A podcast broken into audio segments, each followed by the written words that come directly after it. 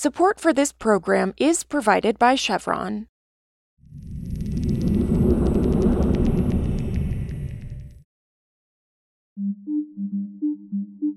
This is Politico Energy. I'm Josh Siegel.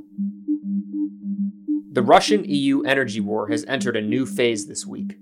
On Wednesday, the European Commission presented plans to ban Russian oil imports in the next six months and all refined oil products by the end of the year. The plans, which are expected to be adopted by the end of the week, are part of a sixth round of sanctions aimed at pressuring Russian President Vladimir Putin to end his invasion of Ukraine. The move is especially important for Europe, since the continent is extremely reliant on Russian oil, gas, and coal. So today, I talk with Politico Europe's Barbara Moens about what these sanctions mean for Europe, Russia, and the energy world. It's Thursday, May 5th.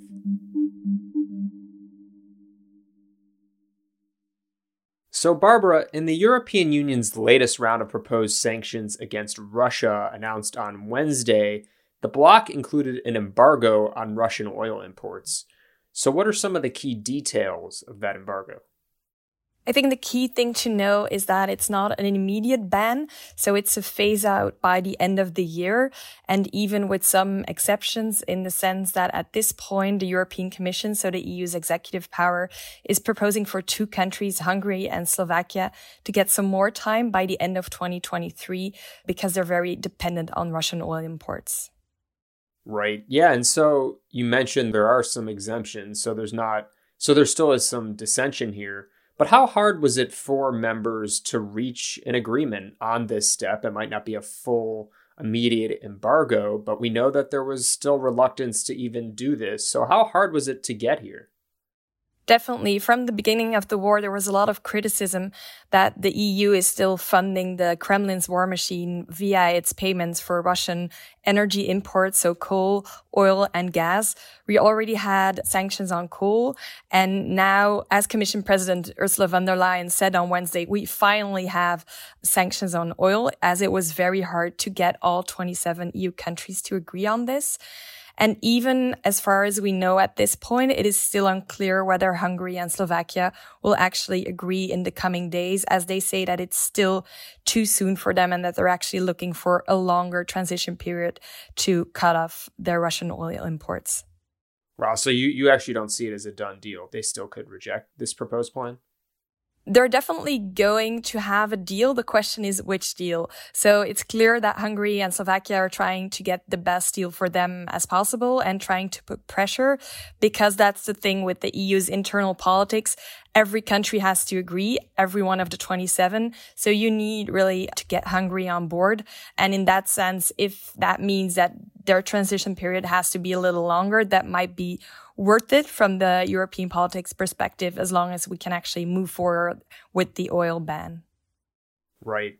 And so, assuming it does go forward, how are EU officials describing the potential impact, both on Russia, which obviously depends on this revenue, and itself, given the economy and how it, it has depended on Russian oil? So, you know, there are exemptions, of course, and there's this phase in period. How are they describing the impact then? Yeah, that was exactly one of the things that they were very cautious about it during the preparation of this ban, in the sense that the key thing was that it has to hit Vladimir Putin and Russia harder than it has to hit the EU and also the global market, right? There was a lot of cautiousness also coming from the US, but also from developed countries that, for example, if the EU would have a full immediate oil ban at this point, that would just lead to skyrocketing oil prices, which in the end may benefit Putin and may hurt everybody else. So that is what they're trying to avoid they're trying to do this step by step and make sure that there are alternative oil supplies and that it doesn't lead to global rise in prices. That being said, it will still hurt the European economy. What the European politicians are saying at this point is that that's a price worth paying if it actually hurts the Russian economy more. Wow. Yeah, that's a strong statement. So, what do you see as a potential next step on energy?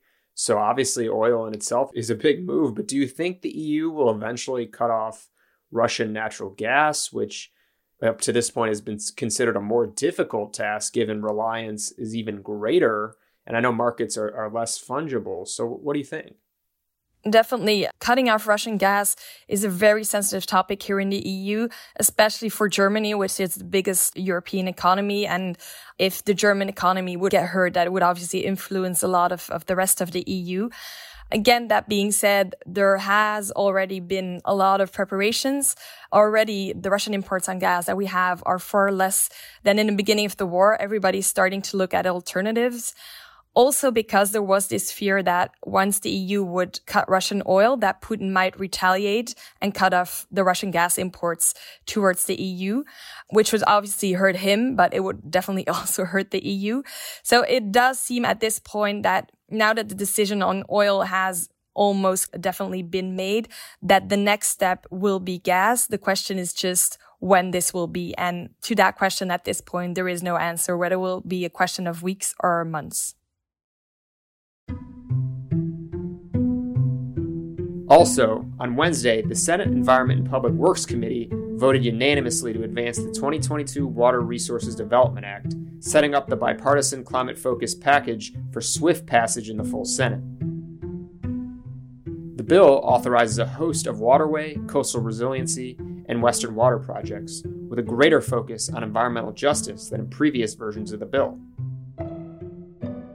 Senators said the package would complement the $55 billion in water investments included in last year's bipartisan infrastructure law. That measure devoted $8 billion to Western water priorities and authorized nearly $35 billion for EPA water infrastructure projects.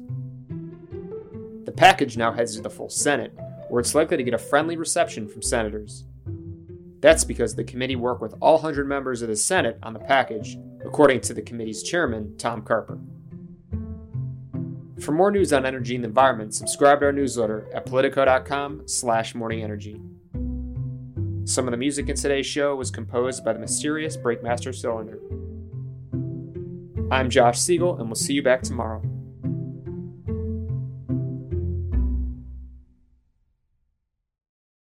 Did you know that Chevron supports the ambitions of the Paris Agreement? In fact, they've even tied their executives' compensation to lowering the carbon emissions intensity of their operations.